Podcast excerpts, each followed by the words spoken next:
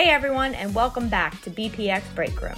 Broadcast live each Wednesday at 12 p.m. Eastern in Twitter Spaces at Radish Dijital. That's digital with a J. A show that breaks down all the opportunities and explanations in the Blokpax ecosystem. I'm Discord user Jen Kahn, not just host of BPX Break Room, but also one of the largest whales in the BPX ecosystem. And now, without further delay, let's hear from this week's guest co host. Hey everybody, this is Discord user Slappy White with Radish Dijital. That's digital with a J. You can find us at on Twitter at, or X at Radish Dijital, digital with a J, as well as radishdijital.com. This is BPX Break Room featuring Jen Con. Jen has returned from her sabbatical. Uh, we're looking to possibly get Frenchie on the show with her this Wednesday. Of course, reveal day for the Wonders is going to be Thursday. So Frenchie's obviously busy, but we'll see if we can get him be Jen's inaugural return guest. In the meantime, we're doing a very special BPX break room. As you know, normally it's Wednesdays at noon Eastern. Today we're doing it live Monday at 10 a.m. And why are we doing that? Well, because of boxing lessons. And I'm really excited to talk to the guest that we have today. I'm excited to hear about what he does in Web3, how he serves a purpose, how he feels about Blokpax, his experience in Web3, and also just to learn a little bit more about them. When you click on their bio, what pops up says I speak English, French, German.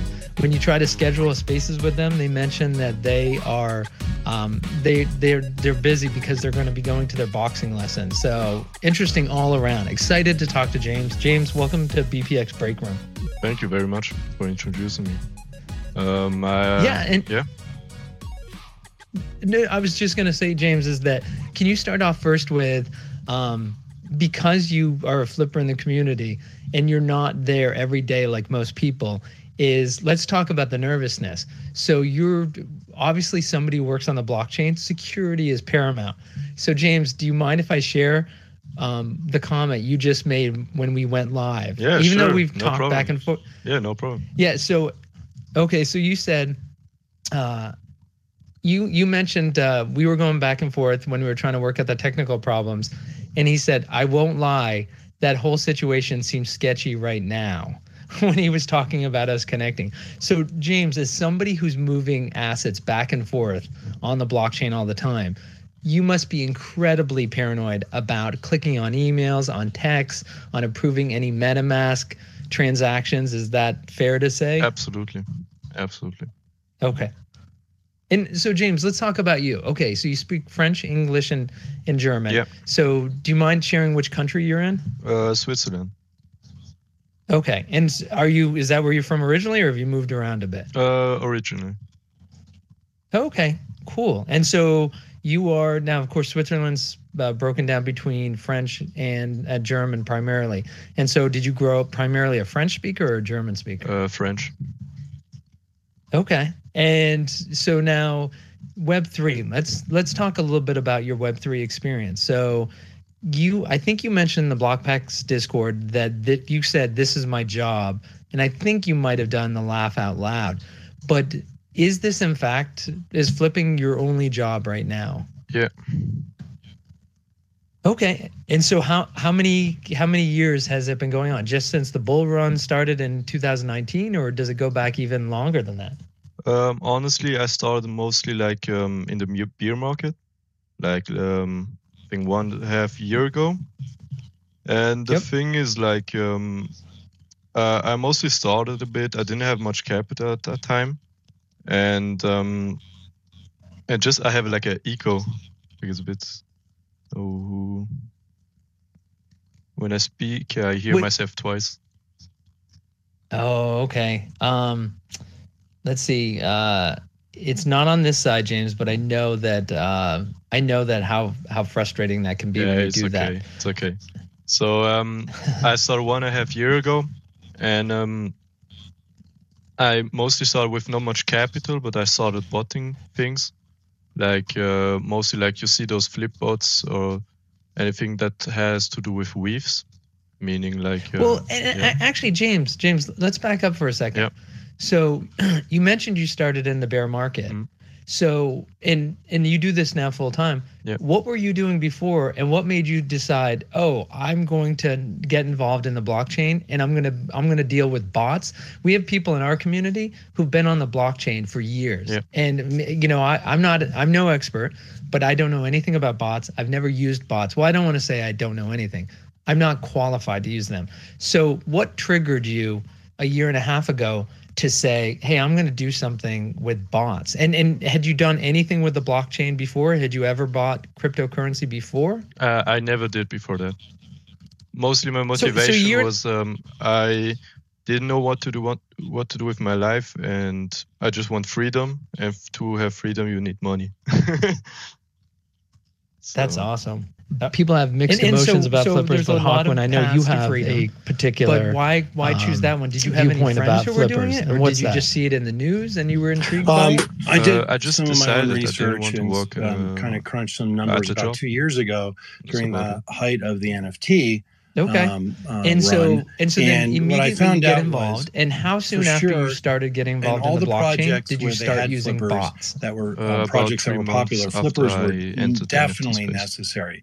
And what they did Okay, is they so provided why did you make inventory that for the demand to that was be like, happening. okay, I'm A actually lot going of to do something with bots? Did you see that you somebody else using it you and have you saw it was more successful? and you have Did you read something And you can about it, or what made you decide to get And start what using happens is a lot mostly looked at of the market and I found that um, like, inventory, um, say NFTs, they get locked up with collectors and investors. And the first so time when I new saw people that or the ability uh, to grow the someone flipped project something at um, point with oh new two to people point five, is I was like, extremely that hard because the inventory is very low. and I did it manually so at first, Um, and that's when flippers I didn't know in anything and about have a really good purpose and for it, a really it worked healthy out. It, ecosystem it was just to took a lot of time.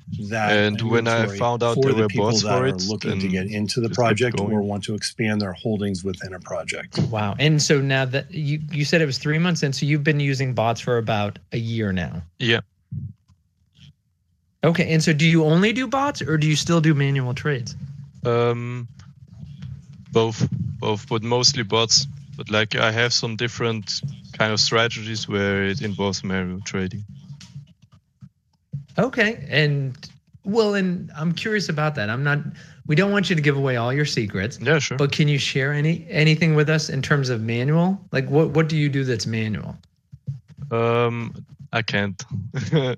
Sorry, Okay. it's good. Right. And so, how many, since you came in a year and a half ago, how many, Mhm. and, and by the way, that's really fascinating that you came in in the bear market, not the bull market, which also shows even though 90% of NFT projects are are gone, the value's down 90% in the remaining ones, is there's still money to be made, which you're showing that over the last year and a half. How many projects total would you say that you've you've flipped in? Uh, probably over 500, maybe a thousand. I don't know.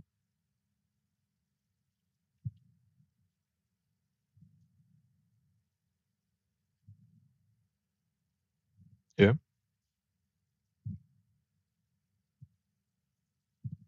James, would you say it's around 20 or 100? Which of those two? Oh, I said around uh, 500 at least.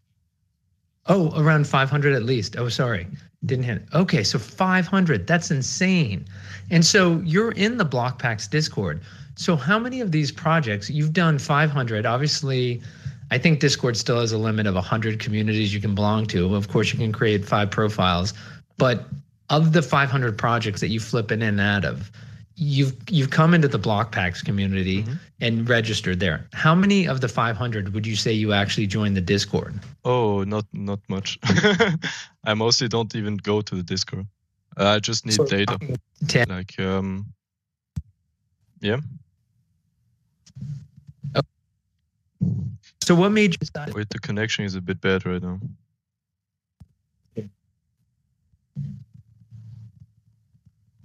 Oh, James, sorry about that. You hear me? Uh, I can hear you. Can you hear me? Yeah, yeah, it worked now. Okay. It's better. Yeah. Uh, Yep. So James is so of the 500 projects you flipped in and out of, you're in only in the Discord of maybe 10 or 20, right? I mean, it depends, honestly. Most of most of the time, I don't have to go into Discord, but like, um, if there's some sketchy things happening around the sales and everything, I go to Discord to verify some some things. Well, so that And um, most of the time, I ju- no, yeah. no, no, sorry. Most of the time, what? Uh, most of the time, I don't have to go into the Discord of the project. I don't even have to know about the project. Okay, and so that's interesting that you said that you usually only go into the Discord if there's something sketchy.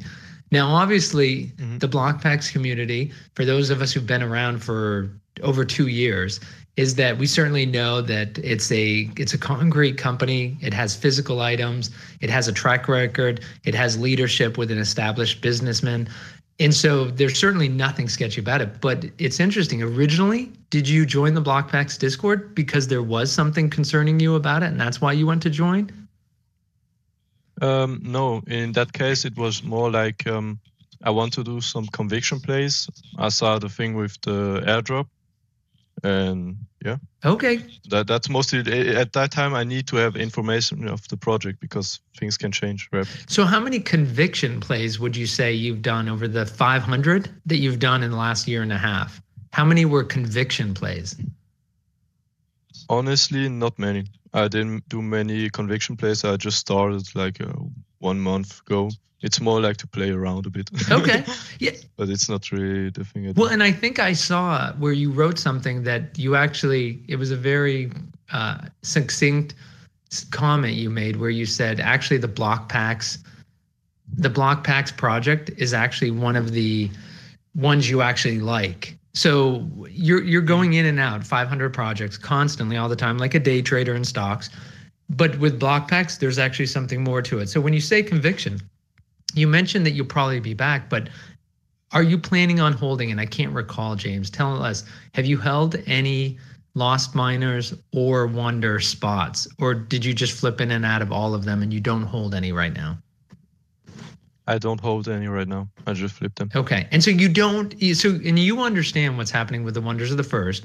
You understand how the reveal is going to be this Thursday, and you could possibly have the first the first NFT on, after the ETH merge on proof of stake, right?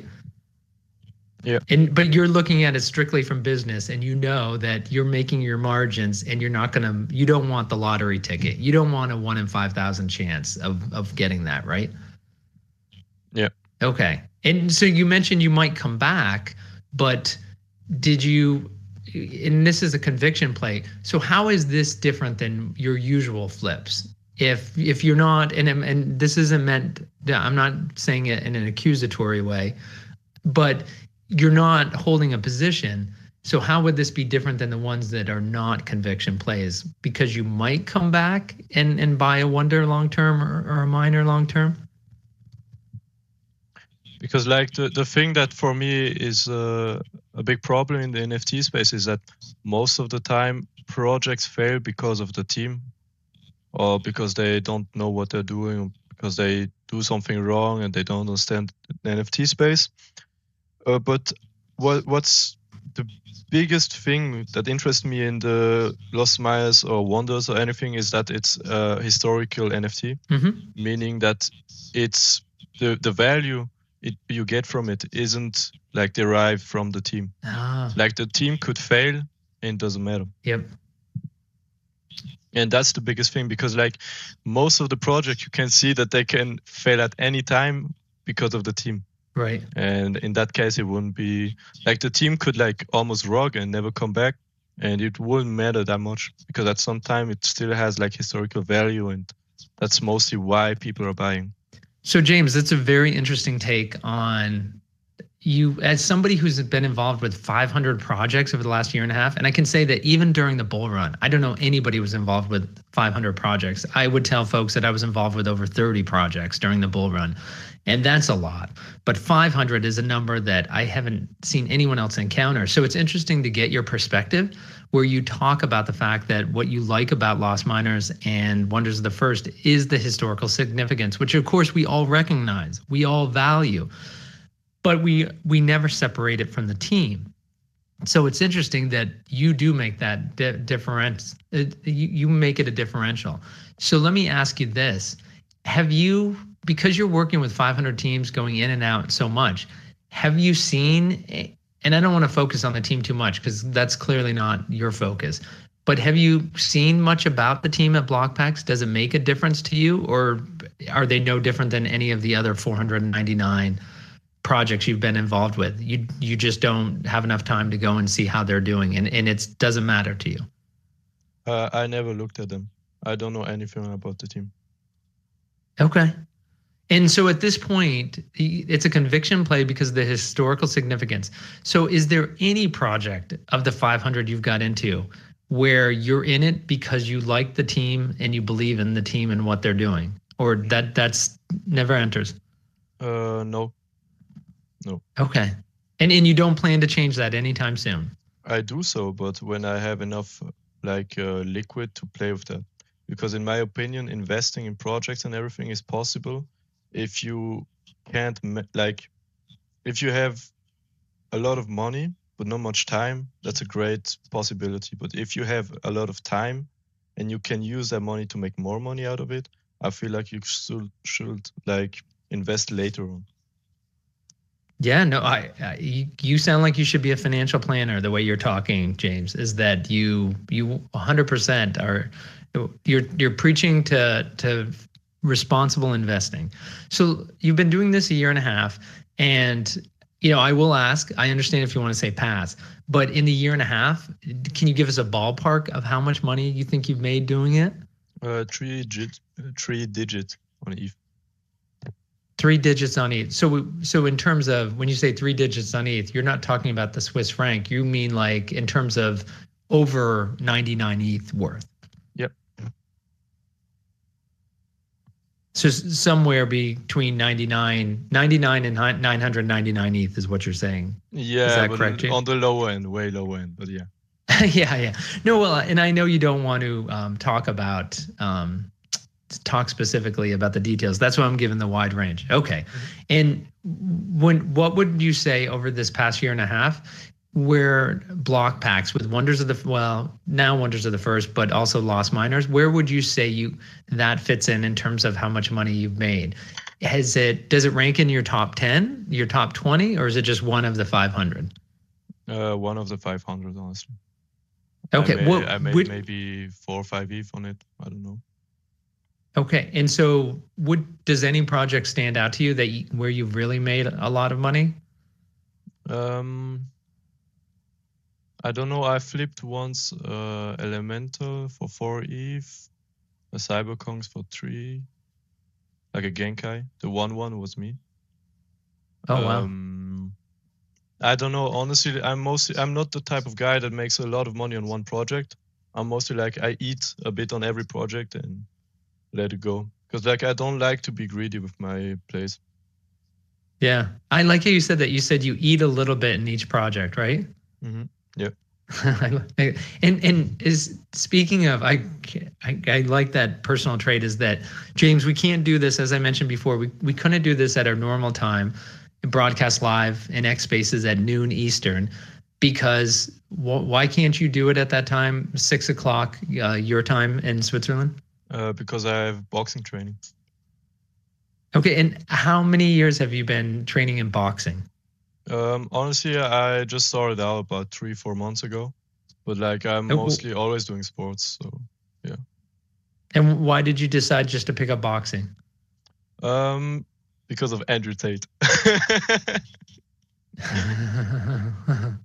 okay, and have you had? It's only been three or four months, so I assume you have done any you know, I, I am a casual boxing fan, so yep. obviously doing some sparring in your training. But in terms of an amateur bout, when when will you be ready to actually do? And do you want to do an amateur bout? Uh, honestly, I'm still not sure. Like my coach sh- said, I should like train a bit more. I could do some, but like um, I mostly just want to learn how to fight. I didn't. I don't like have any ambition like professionally or anything. Right. And what do you, um, I know it's going to be hard for the American audience. It's primarily the audience here, but we do have some international listeners. So we get a sense of what kind of weight class you are.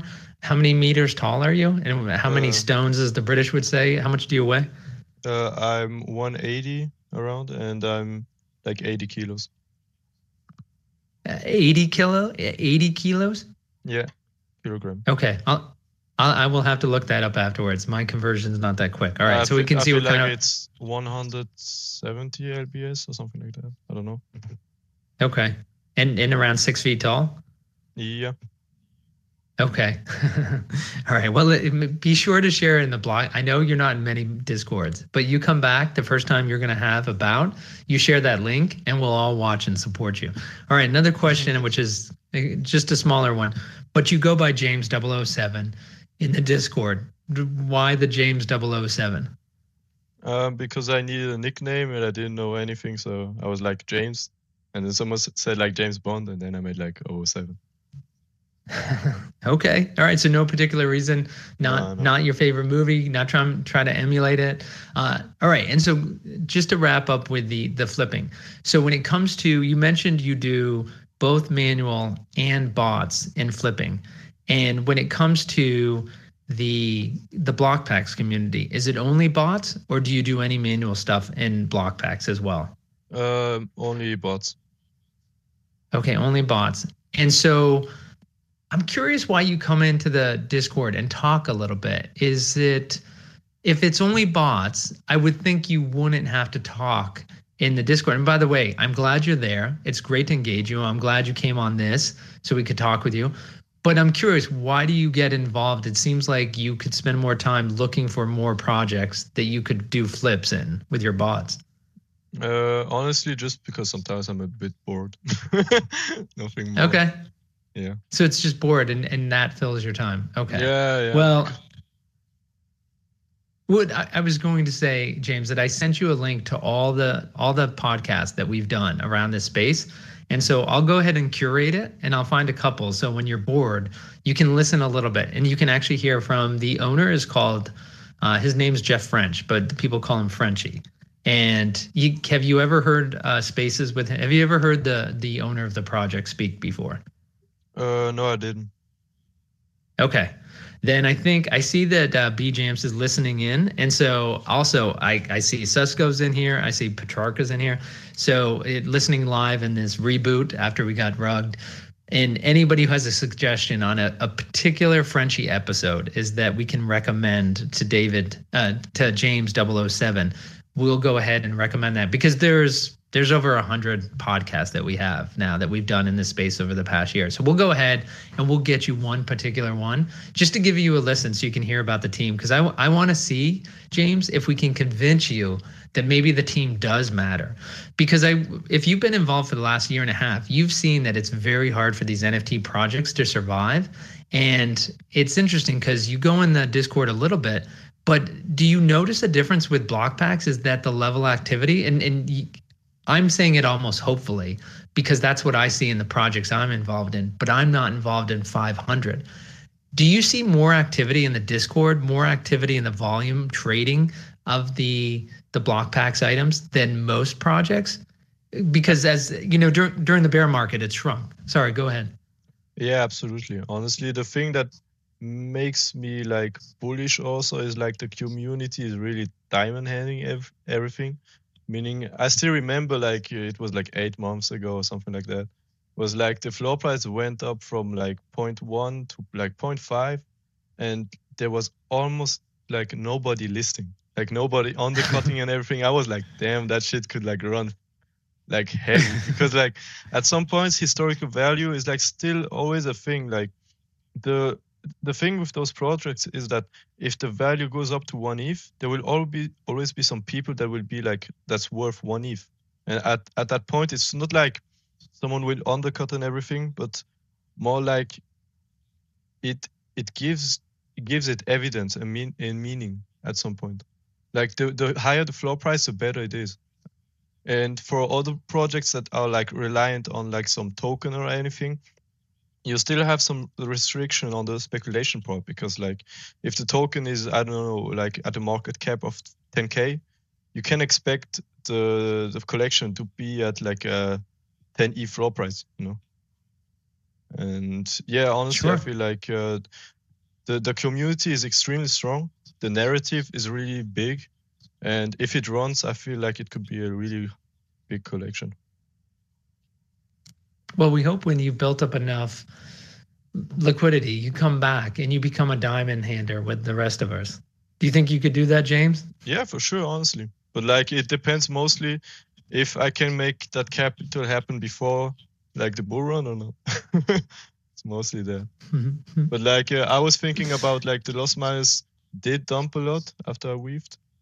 And I was like an entry at 0.11, but I feel like it won't go that low. Because the thing is, right now the lost miners are pretty low because of the all those flippers are that are in it and the farmers because they list. But um, especially also because like the collection doesn't have much volume. Like right now there is a lot of volume because the price uh, got way lower. But I think like if those like paper ends and all those flippers are out, it's gonna go back at least to 0.15, 0.15, 0.16. So So you think that's you you think that's where it'll settle? You think it'll settle back up to the 0.15 area? yeah, at least in the next two weeks, I would say. Afterwards, it's already Okay. new. Yeah. Nope, that's I think that's where a lot of the members of the community feel as well. And then of course, if Wonders of the First becomes a successful collection, to your point, the historical significance, the belief is that folks will want to have a companion piece, both in the Lost Miners and in the Wonders of the First. All right, well, so let me ask you this about the the final thing I'll ask you about with the the the bots is that there's one there's one uh, botter in our community, Bonilla, I think, is that he's I also think he's I think he's from Germany. He's from Europe as well. And he has said to folks, he's like, listen, you just need to get a bot. So how hard, let's ask you this, James, if someone wanted to get a bot and start doing some of the activities that you do, how hard would it be for them to get a bot? Did you just go to a prepaid service and where you just pay for it and then you tell it what to do or did you actually program it yourself? Um, there are NFT collections that I use to to have those bots. It's like NFT Init and Butler. Okay, and and so you pay you pay once up front for the bot or you pay monthly for it? Uh, you can pay like once and you have the bot, but there are different fun- like uh, features you can add, and for that you need to to pay monthly. Okay, and and do you go all out and just buy every feature you can? Do you take advantage of that, or do you just get kind of the base level? Um, I mostly like um, on the on one collection. The thing is, they have another collection where you can uh, like pay monthly, or you can have like different NFTs from them that gives you like uh, points, and with those points you can buy those features.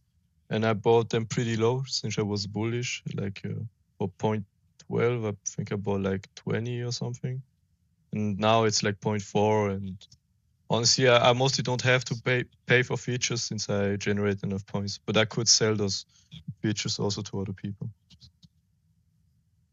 That's great. Uh, all right. Well, so is there anything that you want to um, leave the any final thoughts that you had, James, that you want to share with the community? Anything you want to say about either flipping or anything you want to say to the to the members of the Blokpax community, which you, the folks are starting to get to know you.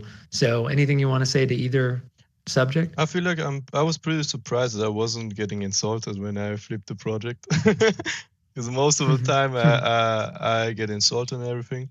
I don't care mostly because like uh, in the end like most people are here for profits be it long term or short term.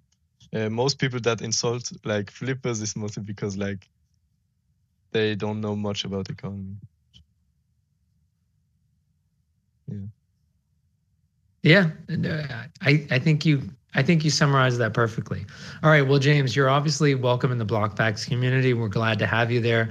We appreciate you providing liquidity. So folks who have real life emergencies, they have to pay for a car repair, they're buying a house, they need to take money out of the ecosystem. And for them, there are people like you. When nobody, as you mentioned, it's a very diamond-handed community. So flippers are people who are there to to transact to get that money out. So I know it's not true for all of us, but for a number of us, that is the case. And I think that um, before you go, we'll just check. Is that looks like Discord user Hawkwind? He came up on stage. Is that Hawkwind? Did you have any questions or comments for James 007? James, did you? Uh, I'm not sure if you're familiar with the term. Hawkwind? Can you hear me? Yep, you're there. Um, so, uh, do you know um, the- about Cook Cook groups? Uh, no, I don't. Okay. Um, then my question doesn't mean as much. They're the ones that during the height of the NFT, like two years ago, you would actually buy into a cook group a monthly service. They would have some bots that they would rent out. And then on top of it, they would tell you when drops were happening and to go get them. Um, It- and they provided a service essentially. I, it was really interesting because it was so hard to get into those cook groups and very expensive. And now they're not even around for the most part. And I just thought it was interesting how botting has also evolved very quickly, like the NFT space has, on the different ways that it actually works and the different services that, that it sells and provides to people. Absolutely. Like, um, I, don't know much about those cook groups since uh, you mentioned two years ago, but I wasn't there in the NFT space at that time. But like, uh, when it comes to bots and everything, I feel like the competition will go always higher. Like, meaning using bots right now is still profitable, but I feel like if you start like in two years, it will be way more difficult because like it will be way more mainstream and mostly the competition at lower levels is pretty high, but at higher levels it's way less. Yeah, like um, you know, one of the most famous of all is sneaker sneakers and buying sneakers. Um, Yep. and that's where a lot of the um, botting community first started, for the most part, or developed, I should say, quite greatly, and still is a huge thing. And there's so much competition in that area. Absolutely, because like the profit margin is always like always lower, and at some times it it's not worth it anymore. Right, exactly. And that was my last question to you: is have you actually, we, even with your bots, have you actually had things that uh, you've lost money on? Absolutely, like uh, And how does that work? yeah. I'm sorry. How does that work? Like, how do you, how would one lose money even with a bot? Uh, it's easy. Sometimes you can just fat finger, meaning if you make an offer instead of instead of 0.15, you make 15, you lose 15 ETH. Oh wow. Or for example, like uh, Wait, wait, yeah. hold on, hold on. Wait, let's let's hear James your biggest fat finger. What's the most you lost on a fat finger trade? I never really lost much on a fat finger. I feel like uh, 0.2, 0.3. Because, Oh, that's great. So, and you were going to say something else, James, though, for example? Yeah, like uh, just on the fat finger part, the thing is, I mostly am way too scared of that. That's why I mostly have a lot of different wallets that work uh, independently with different amounts of ETH. So I can't really fat finger because like I have like specific wallets wallets for specific um, collections, and um, also on the other part, the, the thing that's way more like dangerous is migration. Because like um, you can make offers and the bot can like still run and people take in bulk your offers and then you're fucked. Like some people lost like 10 eth 20 eth i was like Wow. yeah like i got once i got extremely lucky. It was like the rare pass. It was like uh, an art project. It was like at the 9e floor price and it went down in two hours at a 0.3 floor price because they got an airdrop. Wow. and yeah. Yeah, I actually was in that project also, um, and it was pretty volatile. Yeah. in the beginning. Uh, like honestly, that was a r- really huge crash. Like someone uh, lost 22 ETH, I think. Another guy 10 Wow. ETH, 5 ETH, and everything. It was like, that was crazy. yeah, and remember, ETH back then was worth more. I'm pretty sure. no, but I mean, it wasn't like that And- long ago. It was like uh, a few weeks ago. Oh, oh, sorry. Then I was thinking of a different project like that. Wow, that was just recently. Yeah, Oh, yeah, that's it was crazy. like a huge crash. Nobody's talking about it since like, not few know about it, but like it's like I, I didn't trade for two days. I was like scared as fuck. that shit was. and that's what I wanted to bring up, especially to people listening, is that there's inherent risk with almost anything you do that involves money or crypto. And no, no matter how good it sounds, there's stories like you just mentioned to us that you have to um, make sure you not only do you do your own diligence, but you're you're you're acceptable to the risk factor that's involved. In other words, you're okay with that, um, and or you have money that you can lose that you're okay losing. Yeah. And, and and speaking of people being comfortable with that, of course, you have people who who have barely touched the blockchain, and so they need to be aware that they can lose quite a bit.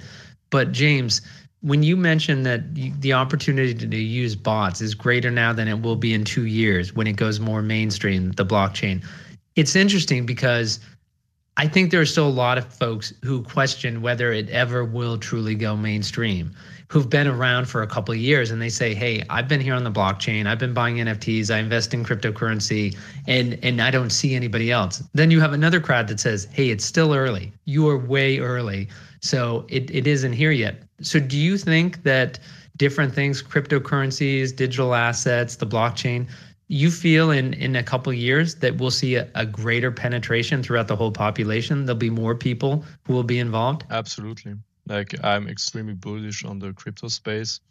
And i feel like we are early. Most of the time the thing is that most projects say that but they will still gonna die. But like overall like the the whole space is extremely bullish and i feel like we we're gonna see things that will be like really really crazy. Well, then it sounds like you got in at a great time. If you're getting, if you got, if you started a year and a half ago during the bear market, so that's great. Oh, and then the final question I just got to ask you, and I'll see if uh, Hawkwin has any other questions.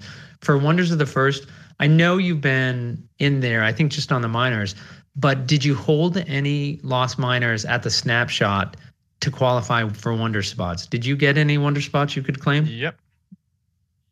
And and how many did you claim? Uh, six. And did you sell them already? Yeah. okay. And how many, based on you buying the miner, and did you buy all those miners the day of the snapshot, or did you actually hold any of them for longer than a day? No, I, I bought them a week uh, before the snapshot. Okay. And and and how much on those six that you already sold? How much money did you make or lose on the six wonders that you the six wonders and 12 miners that you bought and sold? Um on overall i sold like all my 12 lost miners and six wonders and i made 0.84 eth okay so 0.84 eth so it's you're looking at at about 2000 us dollars. So about 1600 us dollars in your position there. Yep. Wow that's yeah no that's i think anybody would love to take that. And then for now the question is the physical booster boxes. Did you claim your physical booster boxes? Uh, no, I didn't because, like in my opinion, you can just make an offer and probably get it lower. Okay, so you haven't got that. So can I ask you this question?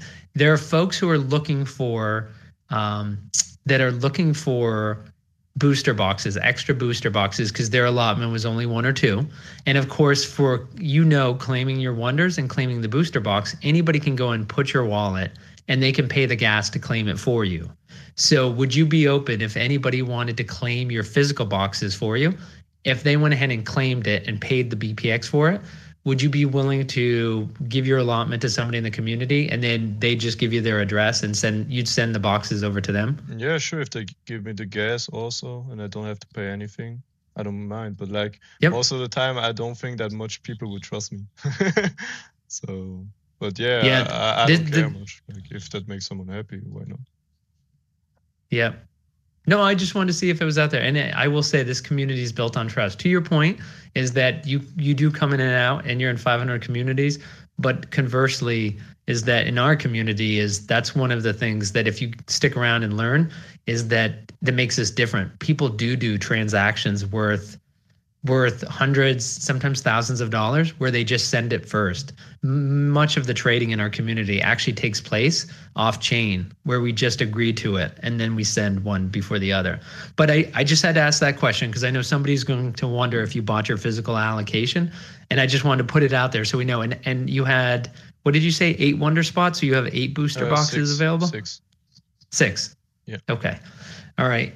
And and and just so you know, because I know you're always looking to that's the point, and I don't begrudge you, you're looking to make a dollar here or there, is that there's really not a profit to be made right there. Really, right now, what's happening is community members are helping out other community members, but it's not a strong enough demand that you can charge a premium. I don't think I've seen that before. I've seen people helping other people out. Mm. So just throwing that out there. But no, I don't care. I can, sorry, go I ahead. I can do it for free. I don't care, honestly. Like that's not really yeah, a, no, that's a, a price I would care much. like it's people have mixed emotions about flippers, but Hawkwin, I know you have a particular um, viewpoint about flippers, and what's that? Um, I did some of my own research and um, kind of crunched some numbers about two years ago during the height of the NFT um, uh, run. And what I found out was for sure, in all the projects where they had flippers that were um, projects that were popular, flippers were definitely necessary. And what they did is they provided inventory for the demand that was happening. A lot of times, what happens on projects is that you have collectors you have investors, and you have flippers. And you can also have a combo of any of those three. And what happens is a lot of the actual um, inventory, um, say NFTs, they get locked up with collectors and investors. So new people or the ability to grow the project um, with new people is extremely hard because the inventory is very low, thus the price is so high. Um, and that's when flippers enter in and have a really good purpose for a really healthy ecosystem to provide that inventory for the people that are looking to get into the project or want to expand their holdings within a project. And just one observation for people that are a little newer to this um, overall space in NFTs is um, flipping is a, is a category, and then a subcategory of that is botting. So just to keep everything simple, you can flip and you can do it manually or botting. Um, so those are the two subsets, or you could do both. Most people do the actual manual flipping, and they usually do it in a space where they actually have knowledge of or are joined to. And then the um, there's a small amount that does botting because of the complexity, um, the amount of time you have to invest actually in it and tweaking it and knowing what to do with it. And then the risk factor is just a little higher or a lot higher on the actual money you could lose but conversely, the money you can actually earn. So I just want to kind of put that out there. Botting is not something for everybody, even if you're really interested in it. Um, and you need to just take a look into it and make sure you do a little extra research if you're thinking about looking into botting yourself.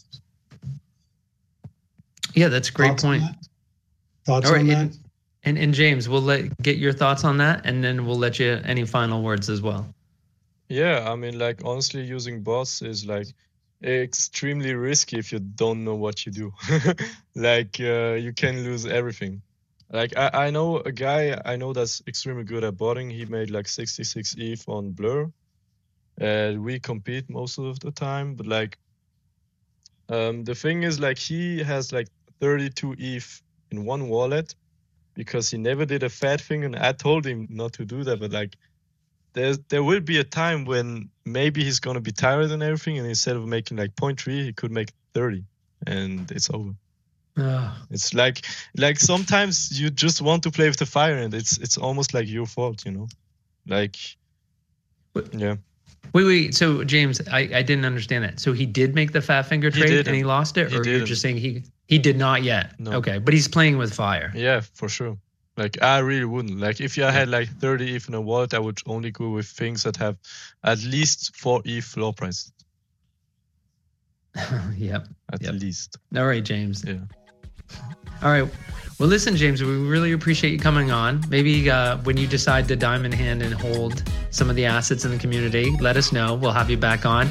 That'll be a great day. We're going to go ahead and curate one of the podcasts we shared with you, and that'll be the one we'll recommend, where it'll be something that from the from the owner of the project, and you can hear directly from him. And that's going to do it for uh, BPX Break Room. Gen Con's going to be returning soon in her usual time slot, Wednesdays, noon Eastern. This is Discord user Slappy White. We appreciate Discord user Hawkwind coming up on stage and joining James 007, joining us as well. James 007 was our guest. He's a flipper in Blokpax, provides liquidity. We asked him to come on, just talk a little bit about what motivates him, his experience with Blokpax. We appreciate his time.